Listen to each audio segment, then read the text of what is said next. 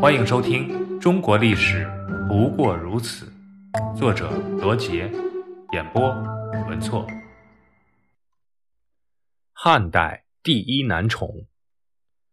公元前四十九年三月，汉宣帝刘询去世，太子刘爽即位，史称汉元帝。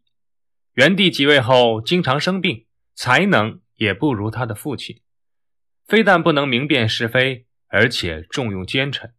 朝政一天比一天混乱，到了汉成帝、汉哀帝时期，无数农民破产流亡，百姓流离失所，加之自然灾害频繁发生，整个西汉王朝陷入了水深火热之中。而成帝、哀帝这两位皇帝依旧过着荒淫无度的生活。汉成帝刘骜广选后妃，又喜欢游乐，经常与富平侯张放出去寻欢作乐。他在杨阿公主家见到了赵飞燕后，大为欢喜，就召她入宫，封为婕妤。后来废掉了许皇后，立赵飞燕为后。赵飞燕的妹妹赵合德也被立为昭仪。赵氏两姐妹显赫一时。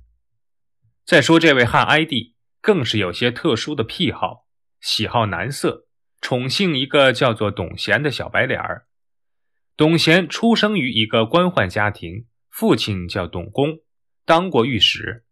在当时的汉朝，朝廷有一条优惠政策，那就是在朝中任职的官员，如果到了一定的级别，就可以保举自己家的一名子弟入朝为官。董贤正是因为享受了这条优惠政策，在当时的太子刘歆的府上工作。汉成帝驾崩后。刘歆顺理成章地继承了皇位，是为汉哀帝。董贤身为太子的门生，自然是跟着升迁，当上了郎官。其实这时候，汉哀帝并没有太多的注意到董贤，因为皇宫里的官员太多，有名门名将之后，也有才华横溢之能人，董贤一样都不沾边他在皇宫混了两年，只是一个默默无闻的小官。而无论古今中外，默默无闻的人往往也有他的长处。董贤的长处是什么呢？不是内在，而是外表。在当时，他是一个极标准的帅哥，用现在的称呼就是小鲜肉一枚。董贤身材挺拔，面目俊朗，比例匀称，和同朝官员站在一起，显得十分出众。除此之外，董贤还有一个强项，就是善于创造机会。他深知，要在仕途上飞黄腾达，首先必须引起汉哀帝的注意。只有被关注，才能被喜爱。这就像如今上微博一样，先想办法让人关注，再想办法让人喜爱，人气才能日渐飙升。董贤就是这么干的。在汉朝皇宫，有轮班的报时员，轮到董贤报时，他总是站在汉哀帝进宫的显眼处。终于这一天。汉哀帝看到了这位帅哥，他走进董贤，问道：“你是原来太子府的官员董贤吗？”这明显是一句废话，但这句废话暴露了一个真相，那就是汉哀帝被董贤的美貌击中，当时他的眼前一亮。而董贤呢，他低头腼腆地说：“我就是以前东宫的门下。”这之后，汉哀帝将董贤升为黄门郎。从此以后，两人相亲相爱，如胶似漆，这是典型的同性之爱。汉哀帝不仅给董贤升官，还赏赐其钱财、豪宅。一个月内，他赏给董贤的钱财就合计上万亿，这个庞大的数目着实令人啧舌。而地方郡国蛮夷等进献朝廷的珠宝、美食、玉器、服饰等贡品，汉哀帝都挑选其中最高档的。送给董贤。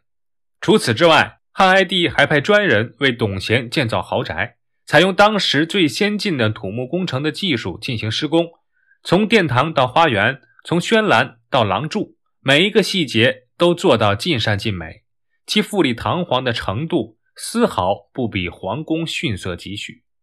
汉哀帝还想到，他和董贤生前这般恩爱，死后这份爱也不能割断。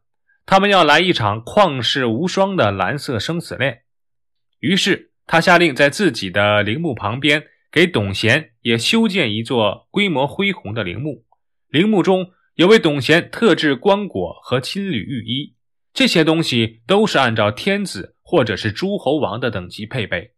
这个举动在刘氏朝堂中，甚至在整个的汉朝历史中，都堪称是前无古人后无来者。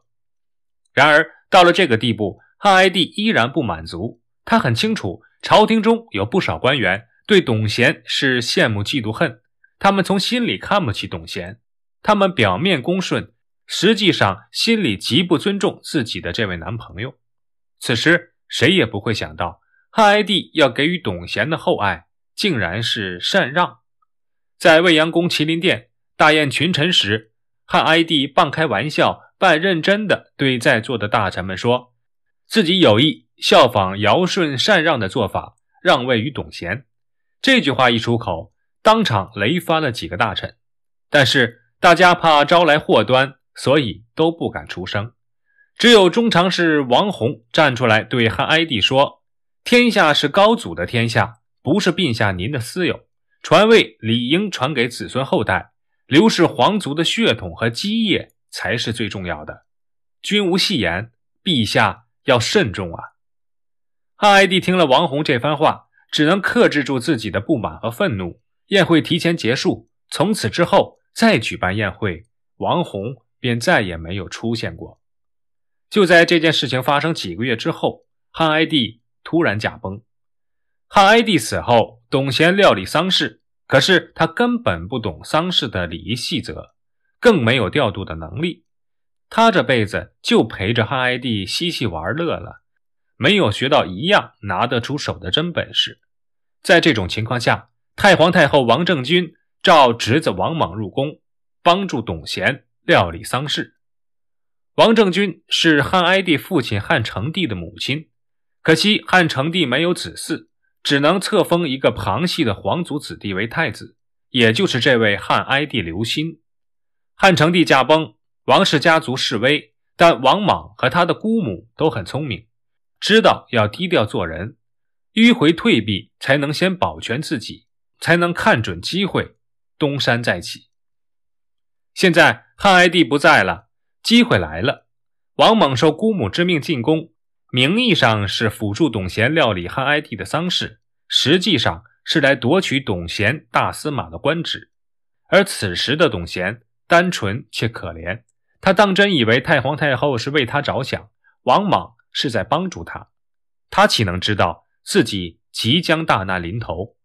非但不知，他还对这位虎视眈眈的姑祖母一个劲儿的千恩万谢。这就是典型的被人卖了，还帮人数钱。王氏的计划早就拟定好了。王莽进宫后不久，就命人弹劾董贤，罪名是在汉哀帝病重时，董贤没有亲自侍奉照料。于是董贤。被驱逐出皇宫。当晚，董贤与妻子决定自杀。这一行为很好理解。作为一个权势显赫的高官，作为汉代第一男宠，他享尽了荣华富贵，还有人前的无限风光。现在这份风光荡然无存，他抬不起头，他没脸见人，无地自容，没有勇气和自信再存活在这人世间。为了保住自己仅存的一点点尊严。他毅然地选择了自杀，可是他的死并没有让他入土为安。多疑的王猛认为他是诈死，找了个理由开棺验尸，把他的遗体从汉哀帝为他特制的棺椁中弄出来，剥去衣服，糟蹋凌辱，最后竟被草草埋葬在监狱里。